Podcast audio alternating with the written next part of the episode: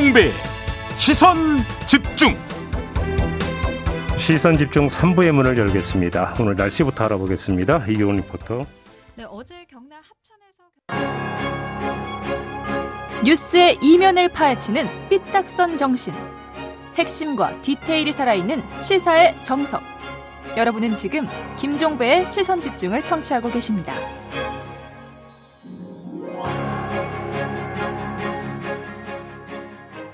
네, 조금 전 2부에서 김재원 국민의힘 최고위원 연결해서 대선 관련 이야기 나눠봤는데요. 이번에는 민주당 이야기 좀 들어보겠습니다. 박영선 선대위 디지털 혁신 대전환 위원장 전화로 만나보겠습니다. 나와 계시죠? 네, 안녕하세요. 네, 3월입니다. 네. 네. 아, 3월을 강조하시는 특별한 이유가 있으실까요? 4일과 5일 사전 투표일입니다. 아, 투표 동네 차원이십니까? 네, 네, 그리고 오늘은 3일절이고요. 네. 네. 두 달 전에 1월에 저희가 모시고 인터뷰를 했을 때 네. 단일화 그 전망을 제가 이제 해달라고 부탁을 드렸을 때 성사는 굉장히 힘들 거다 이렇게 전망을 하신 바가 있었습니다. 그리고 네, 사실상 네. 결렬이 됐는데요. 네. 굉장히 힘들 것이다라고 전망한 게 결국은 맞아떨어진 것 같은데 주된 원인이 어디에 있었다고 보세요, 위원장님은? 가장 큰 원인은 어, 안철수 후보는 합당을 원치 않았는데 어, 국민의힘 쪽에서는 합당을 요구했고요. 오, 그래요? 음. 그렇죠. 어, 그리고 두 번째는 어, 여론조사상으로는 윤 후보와 안 후보의 지지율 차이가 굉장히 큰 것으로 보이지만 예. 실질적으로 어, 국민 경선을 했을 때는 누가 이길지 모르는 그런 구도이지 않았습니까? 음. 그렇기 때문에 저는 예, 이것이 굉장히 힘들 것이다라고 음. 생각을 했었습니다. 잠깐만요, 네. 위원장님. 안철수 후보는 합당을 원치 않았다라는 그 진단은 어떤 근거에서 나오는 진단이에요? 어, 안 후보가 이제 지방선거를 앞두고 있고요. 예. 어, 그리고 여기서 본인이 그 합당을 하게 되면 음흠.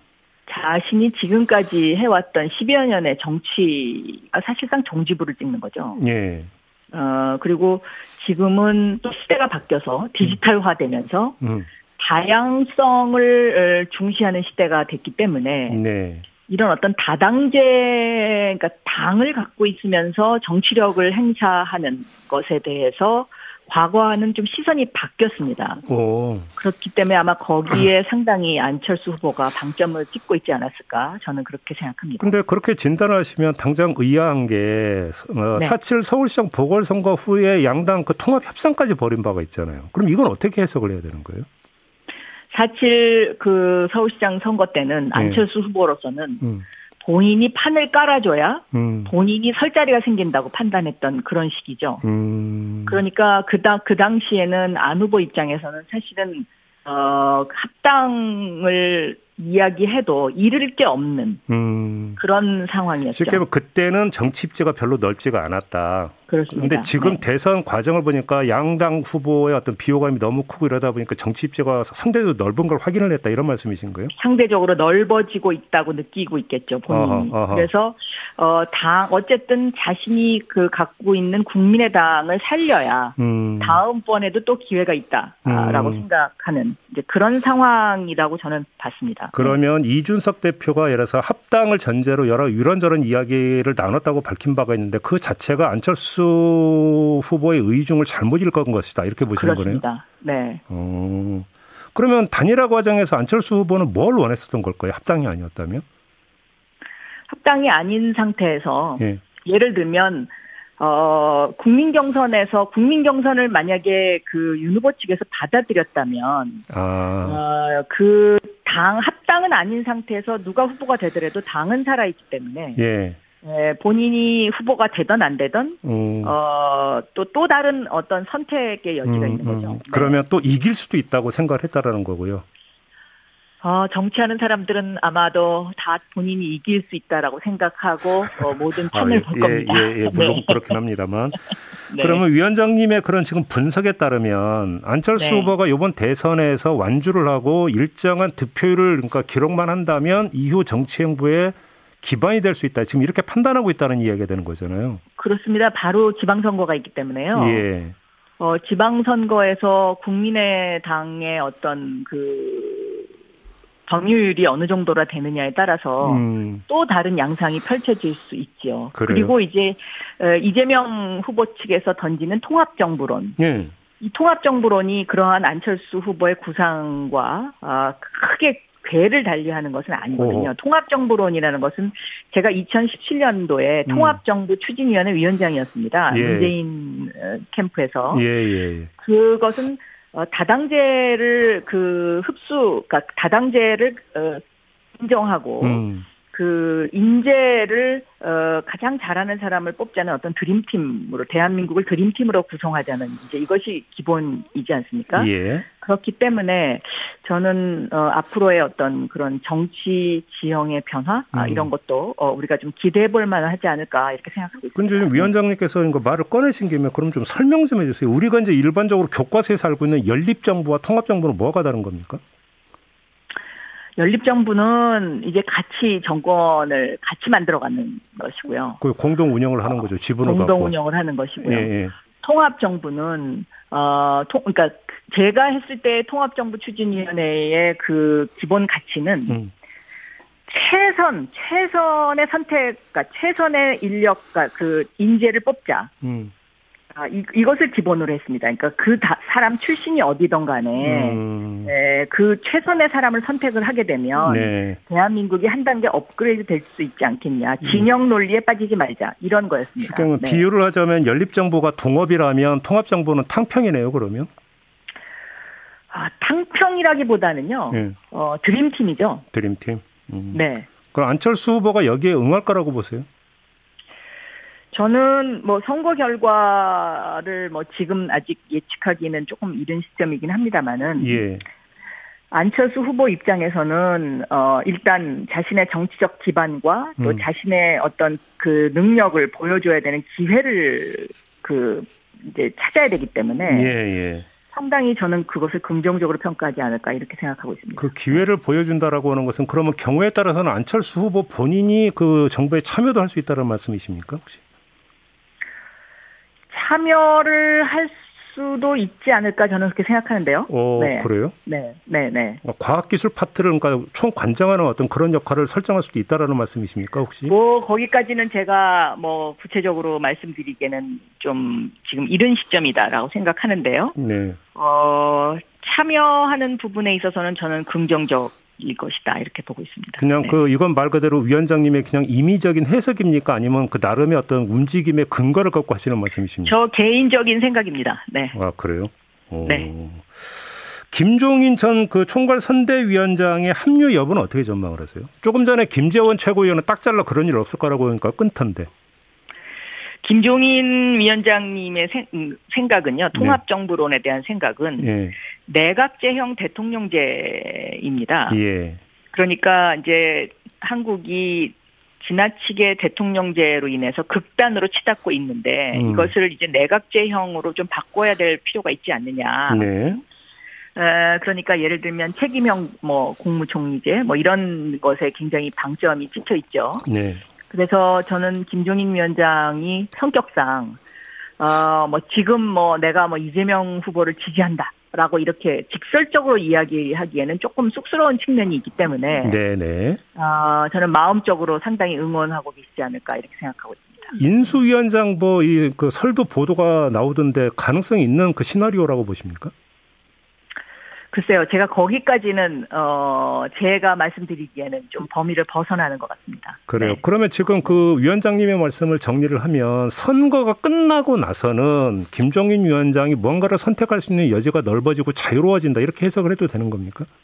그렇죠. 선거 이제 전과 후로 나눠서 달라질 수가 있다 네. 이런 말씀이시다. 그렇습니다. 네. 김동연 경제부총리를 이재명 후보가 그러니까 일요일에 만났다고 하던데 이분의 어떤 거치와 선택은 어떻게 전망을 하십니까? 김동연 후보는요, 네. 저도 이제 1년 전에 예, 저 대신 서울시장 후보 나가시라는 문제를 가지고 세번 음. 만나서 긴 대화를 나눠봤는데, 예. 이분이 바라는 것은 제대로 된 진보의 정권 재창출입니다. 어. 이제 물론 여기서 이 제대로 된 진보라는 거에 이제 그 상당히 그 시각 차이가 조금 있긴 합니다. 음. 그러니까 예를 들면 김동연 후보는 그 586 운동권 시각을 민주당이 많이 버려야 되는 거 아니냐에 굉장히 방점이 찍혀 있습니다. 아, 그런데 지금 어, 이재명 어 후보를 보면 이재명 후보가 그런 어떤 운동권 출신이 아니기 때문에 예, 예. 김동연 후보 입장에서는 어 이런 어떤 자신이 생각하는 제대로 된 진보의 정권 재창출을 할 수 있는 여지가 좀 더더 더 넓어진 것 아니냐 이렇게 음. 해석할 수 있죠. 네. 그러면 어차피 이제 뭐 투표용지 인쇄는 들어갔고 어차피 뭐 이제 그 이재명 김동연 단이라도 사실상 뭔가 그 물 건너간 이야기라고 해석을 해야 되는 거 아니겠습니까? 김동연 후보 입장에서도 예. 어 사실 단일화를 통해서 자신이 소멸되는 것을 원치는 않을 겁니다. 음. 네. 역시 그럼 이분도 대선 후에는 어떤 그 선택지가 달라질 수 있다 이렇게 보시는 거고요. 네, 그렇습니다. 네. 그러면 뭐 김종인 전 위원장이나 김동연 전 경제부총리나 지금 이재명 후보가 이야기하고 있는 통합정부의 큰 틀의 통합정부의 그 대상 이 될 수 있다. 그냥 이렇게 정리하면 되는 겁니까? 그렇죠. 큰 그릇으로 빅텐트, 빅텐, 빅텐트론. 네. 그러니까 이제는 단일화론보다는 빅텐트론의 방점이 찍혀 있다. 저는 이렇게 보고 있습니다. 음. 사실 이 단일화론이라는 게요. 음. 삼김 시대부터 약 30년 된 굉장히 낡은 정치 구도입니다. 그렇죠. 어, 그렇기 때문에 이제는 빅텐트론으로 네. 그 민주당 의총에서 어, 당론으로 채택된 뭐 예를 들면 결선 투표제라든가 음, 음, 음. 이런 것을 도입해서 좀 선진 정치 형태로 바뀔 그런 시점이 되지 않았나. 근데 이, 거에 네. 대해서 윤석열 후보는 아니 그 전에 가만히 있다가 선거 며칠 앞두고 지금 이런 얘기 꺼내는 것 자체가 정권 교체 물타기 하려는 거 아니냐 이런 식으로 공격하라던데 어떤 말씀 주시겠어요? 그것은 그분이 그만큼 정치 초보라는 것을 입증하는 이야기죠. 어떤 점에서요? 정치는 사실 선거라는 것은 하루 앞에도 무슨 일이 어떻게 일어날지 모르는 것이거든요. 음. 어, 그런데 예를 들면 이순신 장군이 얘기했던 것에 비유해서 네. 지금 8일 남지 않았습니까? 네. 이 8일이라는 기간은 사실 어떻게 보면 또 굉장히 긴 기간입니다. 예, 예. 그렇기 때문에 끝까지 끝까지 겸손한 마음으로 최선을 다하는 자 그리고 음. 간절함을 갖는 자 승리한다고 생각합니다. 그래요. 네. 아무튼 그러면 다시 한번 그 통합정부 이야기 그 마무리 질문을 이렇게 드려보겠습니다. 이 문제를 꺼낸 다음에 표심에 일정하게 그러니까 이재명 후보 입장에서는 긍정적인 영향을 미치고 있다고 자체 진단을 하고 있습니까? 그렇습니다. 왜냐하면요, 예. 이제 그 제가 지난 주말부터 이 선거 분위기가 상당히 바뀌기 시작했어요. 오. 어, 그러니까 이제 유세를 하면 음.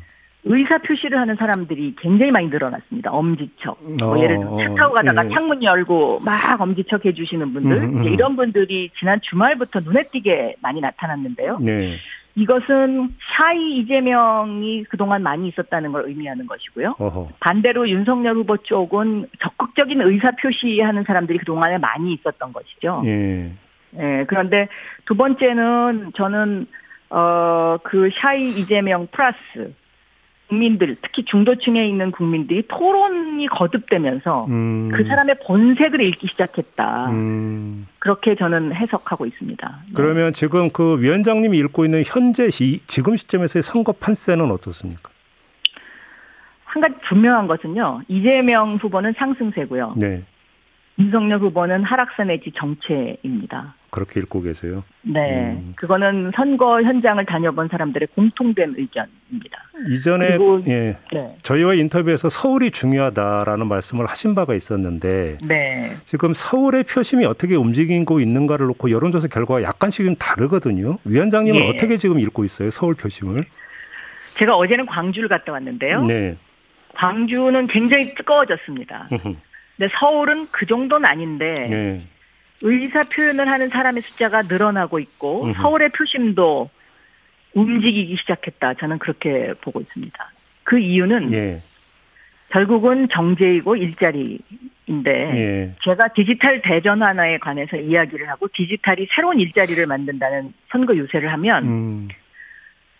정, 그러니까 집중해서 듣는 분들의 숫자가 크게 늘어나거든요. 그, 고 한 짧은 한 10, 10분, 10여 분 음, 음, 음. 순간에. 음. 그러니까 그만큼, 어, 지금 서울 시민들의 마음 속에 미래에 대한 어떤 기대감, 그 다음에 미래를 이야기하는 후보, 경제를 이야기하는 후보, 이런 데에 대한 갈증이 있구나 하는 것을 제가 느낄 수 있었습니다. 그러면 그 위원장께서 직접 후보로 뛰셨던 4.7 서울시장 보궐선거 때하고 반응이 정말 그렇게 다르다고 체감을 하세요? 그때보다 많이 좀 따뜻해졌습니다. 아, 그래요? 네. 따뜻해졌다? 네. 그때 되게 차가웠나 보군요, 표심이. 그때 차가웠습니다. 이, 이제야 말할 수 있다가 됩니까, 그러면? 아, 제가 그래서 네. 가슴이 많이 아팠습니다, 그동안에. 근데 지금은 따뜻하다. 네. 지금은 따뜻해져 가고 있습니다. 따뜻해져 가고 있다. 아직까지는 그래도 네. 아직은 미완이다 이런 말씀이시고요. 그렇습니다. 그래서 저희가 더 열심히 해야 된다. 저희 음, 생각합니다. 그 네. 앞서 2부에서 김재원 최고위원한테도 질문 드렸던 건데요. 네. 지금 국민의힘에서는 지금 확진자가 계속 늘고 있지 않습니까? 이렇게 늘고 있는 부분들과 투표율과의 상관성, 특히 어떤 그, 이, 이 노인층의 어떤 투표율의 어떤 그 연관성을 상당히 걱정을 하고 있는 것 같습니다. 이건 어떻게 지금 민주당에서는 어떻게 보고 있어요? 그걸 너무 정치적으로 해석하는 거 아닐까요? 그래요? 저는 그렇게 보고 있습니다. 음, 왜냐하면 음, 음. 코로나에 대한 인식이 이제 네. 국민들이 많이 바뀌었어요. 네. 아, 독감, 감기, 음, 음, 음. 또 의료 체계도 지금 바뀌어가고 있지 않습니까? 예. 음, 근데, 어, 국민의당의 그런 어떤 코로나와 관련된 발언들은 네. 저는 과학적이지 않고, 어. 어 그리고 너무 정치적이다. 이렇게 해석하고 보... 있습니다. 그러면 네. 김건희 요인은 어떻게 영향을 미치고 있다고 보십니까? 그 도이치 모터스 주가 조작 사건은요, 어, 이것은 사실은 굉장히 중대 범죄입니다. 이게 주가 조작이 사실이라면. 음. 어, 그렇기 때문에 저는 이런 부분도 상당히 국민들이 네. 한번 더 생각하면 아, 이게 문제가 심각한 거구나, 음. 라는 거를 떠올리고 특히 강남에서, 네. 강남에서, 어, 제가 이제 서울 유세 강남 쪽을 몇 번 갔었는데요. 네. 강남에서 그 우리 그 서초의 이정근 국회의원 후보가 그러더라고요. 여기가 비록 강남이지만 음. 그래도 김건희 이분은 안 되는 거 아니냐는 이야기를 하는 여성들이 굉장히 많아요. 저한테 이런 이야기를. 아, 그래요? 음... 네, 지난 주말에. 네. 알겠습니다. 네.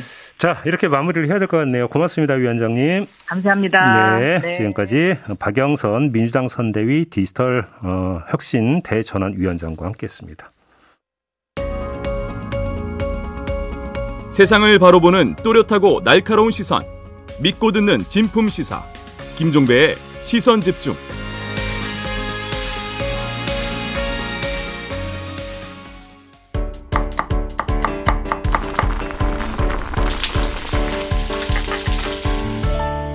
밥상 뉴스. 네, 정은정 농촌 서유학자 모셨습니다. 어서 오세요. 네, 안녕하세요. 네, 오늘 어떤 이야기입니까? 아, 지금 뭐 우크라이나 러시아 전쟁 문제가 심각하잖아요. 음. 예, 밥상 뉴스에서도 이 우크라이나 전쟁 문제를 좀 다뤄보겠습니다. 예. 어, 그래요? 네. 이 우크라이나가 세계 빵 공장이라고 불릴 정도로 그 밀 주요 생산국이기도 어, 하고요. 그리고 예. 밀 수출국이기도 합니다. 음. 어, 사실은 이제 전쟁이 나서 지금 이렇게 고통을 겪고 있는데 각 나라가 이렇게 손익 계산을 한다는 게좀 옳은 일인가 음. 이렇게 생각을 해보다가도 그만큼 좀 세계의 연결성을 생각해보는 거는 의미가 있다고 생각해서 가져왔는데요. 음. 어, 러시아도 세계 5위의 밀 수출국입니다. 그러니까 우크라이나와 러시아를 합치면 전 세계 3분의 1의 그밀 공급량을 갖고 있거든요. 오, 예. 예, 그래서 뭐 지금 한국도 사료값의 영향을 좀 받. 지 않겠는가 그런 아, 주 긴장감 사람이 먹는 밀보다는 동물 사료용 밀이 네, 많이 수입이 됩니까? 예, 긴장감이 음. 매우 높아지고 있고요. 음. 네, 네. 그래서 한국도 지금 뭐 우크라이나 밀에 많이 의존을 하는데요. 네. 뭐 농식품부 같은 경우에 국내 사료 업계는 이 러시아와 우크라이나에서 주로 사료용, 그러니까 이제 사람들이 먹는 밀 말고요. 음. 그래서 밀과 옥수수를 주로 수입을 하고 있는데 음. 아직까지는 그 사료용 밀의 경우에는 7월 말 그리고 옥수수의 경우는 6월 중순까지는 확보돼 있다 이렇게 이야기를 하는데요. 어 근데 이 문제는 뭐냐면 당장은 문제가 없지만 어 장기적으로 그 중장기적으로 계속 전쟁이 길어지거나 혹은 협상이 제대로 되지 않으면 네네. 분명히 국내 농업계에 영향이 있다라는 거죠. 예. 그래서 조금 살펴보게 되면 사료용 밀은 작년 기준으로 한국에 183만 톤이 수입이 되어서 들어왔습니다. 음. 이 중에서 우크라이나산이 약 16%를 차지하기 때문에 결코 적은 음. 양은 아니거든요. 네네. 일단 뭐 미국산이 가장 많고요. 그리고 불가리아, 루마니아 그리고 네 번째로 많은 양을 제공하는 나라가 우크라이나였기 때문에 어. 예, 이번 사태에 조금 기추가 주목이 됩니다. 예, 그러면 이 밀 같은 경우는 정, 그러니까 이 전쟁의 양상에 따라서 정말로 일정하게 우리한테 큰 영향을 미칠 수도 있다. 네, 그렇죠. 근데 뭐 이렇게 일단은 한국 무역협회 자료를 보게 되면 네. 한국과 우크라이나의 교역 규모가 약 6억 달, 약 9억 달러밖에 되지 음, 않고 전체 뭐 사이즈는 예, 예, 뭐 교역 상대국은 음. 뭐 68위 정도라고 이야기를 하는데 음. 수입을 하는 우리 그 품목에서 보면은 사료가 약 40%거든요. 음. 그리고 식물성 유지 뭐 그리고 이제 공유와 같은 이런 1차 산업의 원료들이기 때문에 음. 만약에 그 우크라이나 쪽에서 공급에 차질이 빚어진다라면 이렇게 안일하게 생각할 수는 없는 문제가 분명히 있죠. 그러니까 산업별로 다른 충격들이 오고 가장 먼저 충격을 받을 게 이 농축 산업이다. 음. 이 말씀을 드리고 있는 겁니다. 어, 그래요? 네, 네. 그러면 지금 그 만일의 사태에 대비해서 수입선을 다시 또 뚫어야 되는 겁니까? 어떻게 해야 되는 겁니까? 아, 그래도 사료용 밀 같은 경우에는 그 품질이 중요한 게 아니라 가격이 중요하거든요. 그래서 어, 지금 어, 어. 우크라이나 밀을 그 사료용 밀을 많이 수입을 하려고 했던 이유가 가격 경쟁력이 상당히 좋았습니다. 음. 그런데 만약에 또 새로운 어떤 수입선을 뚫고 그럼 더 비싼 값에 들어오면 안 그래도 지금 사료값이 한 30% 정도 올라가 있어서 어. 뭐 양돈부터 해서 한우 그리고 그 육계까지 양 육계 양계까지 다 어려움을 겪는데 훨씬 더 이제 사료가 오르고 축산 비용이 오르게 되면 고기값이 올라가잖아요. 그냥 풀 빼서 주면 안 돼요? 예? 풀 빼갖고 그냥 먹으러. 그 많은 풀을 어디서 구할까? 네. 그렇게 되면은 또 소비자들은 음. 고기값이 올랐다라고 해서 또 이렇게 많은 불만들이 있고 음. 그렇게 돼서 어려움이 있겠다 이런 생각이 듭니다. 음. 또 곡물만의 문제는 아니고요. 이렇게 국제에 이런 분쟁이 생기게 되면 아무래도 석유 값에 영향을 받죠. 그렇죠. 예, 그러면 음. 석유 없이 농사 못 짓잖아요. 농기계도 움직여야 되고 어, 비료의 원료, 예. 그는 비닐하우스 이런데 또 예. 뭐. 네, 또 음. 보온을 해야 되기 그럼요, 때문에 그럼요. 그 영향을 지금 계속 지켜봐야 될 것 같습니다. 어, 그럼 이렇게 놓고 본다면 결국은 가장 그 직격탄을 맞는 것은 농촌이다 이렇게 봐도 네, 되겠네요. 그렇겠네요. 네. 한마디로 이야기라면. 그래서 이 뭐 괜찮다라고 이렇게 이야기할 수가 없는 게 산업별로 영향력이 다르고요. 또 음. 단계별로 영향이 다르거든요. 예. 이 네덜란드 라보뱅크가 만약에 이 사태가 6개월 안에 단기전으로 끝나더라도 음흠. 밀은 30%, 옥수수는 20%, 그리고 비료가 20% 가격 상승이 있을 것이다라는 예측을 내놨는데요. 음. 그렇게 되면 국내 축산업, 농업은 그리고 수산업도 이 사료를 많이 먹거든요. 양식장에. 어, 아, 예. 그렇죠, 그렇죠. 그러면 직격탄을 맞을 수 있는 확률이 예, 있습니다. 뭐 그러니까 전쟁 끝난다고 바로 다음 날부터 수출 재개하는 게 아니라 그렇죠. 그것도 뭐 생산 시설로 예를 들어서 뭐 다 파괴돼 있을 수도 있고 그렇죠. 수출 시설도 그렇고 그리고 또 러시아 또 러시아에서도 수입을 많이 했었기 때문에 이 네. 우크라이나 러시아 두 개를 합치게 되면 네. 영향들이 전 세계적으로 퍼지게 되는 거죠. 어, 그래요? 네. 그러면 지금 뭐 대비책을 좀 세워야 될 것 같은데 어떤 방법이 있을 수가 있나요? 네, 농림축산식품부가 23일에 이 국제곡물수급대책위원회를 열어서 음. 추이를 살펴보고 그리고 앞으로 이렇게 사료는 배합을 하는 거잖아요. 네, 그래서 그렇죠. 그런 밀의 함량을 줄이고 겉볼이나 그리고 밀껍질을 넣어서 조금 배합을 바꾸고 그리고 이런 원료 구매 자금을 지원하고 또 금리 인하와 같은 그런 대책들을 세우기는 했는데요. 음. 어, 뭐 그때 요소수 사태 아마 기억 하실 거예요. 네. 그래서 뭐 이렇게 좀 수입선을 다 변화해야 되는 거 아니냐. 근데 안타깝게도 뭐냐면 우크라이나나 카자흐스탄 그리고 우즈베키스탄 이 유라시아 지역과의 그 수입선 다변화가 바로 이 사료용 곡물 때문이었거든요. 음. 그러니까 한국은 이런 낙농이나 선진 양동 기술을 이렇게 도입을 할까 뭐죠 기술 지원을 하고 대신에 우리는 이쪽에 이제 사료용 그 곡물을 좀 들여오려고 하는 그런 과정이었고 음. 협력 사업들이 이루어지고 있는 과정에서 이런 일들이 벌어졌기 때문에 네. 아주 탄력적인 대응이 쉽지는 않을 것 같습니다. 아, 그러니까 지금 뭐 계속 확인이 되는 게 이제는 네. 그한 나라 단위에서의 경제라고 하는 것들은 상상을 할 수가 없는 게말 네. 그대로 세계 경제 편입이 되어버린 거잖아요. 네, 그래서 뭐 교역량이 많지 않다는 식의 그런 안일한 태도보다는 음. 산업별 음. 그리고 단계별 대응 단계를 구성을 하고요. 네. 그리고 무엇보다 이제 충분하게 어떤 공유가 돼야 되겠죠. 정보가 충분하게 이제 그렇죠. 투명하게 공개가 돼야 되고요. 그렇죠. 아 무엇보다 오늘 드리고 싶은 말씀은 이 저 먼 나라에서 이 벌어진 전장 전쟁에 음. 영향을 받지 않는 삶은 없거든요. 음. 당장 우리 이제 고기값, 치킨값에 영향이 올 거잖아요. 음. 그래서 이 우크라이나와 러시아 전쟁에 대한 어떤 깊은 관심과 이 종전에 대한 요구를 예, 모든 시민사회가 좀 강력히 요구해야 될 것 같습니다. 100번 옳은 말씀입니다. 네. 자, 이렇게 마무리하죠. 정은정 농촌 사회학자였습니다. 고맙습니다. 네, 감사합니다. 네, 김종배의 시선 집중 본방 이렇게 마무리하고요. 저는 유튜브에서 천기 누설로 이어가겠습니다. 고맙습니다.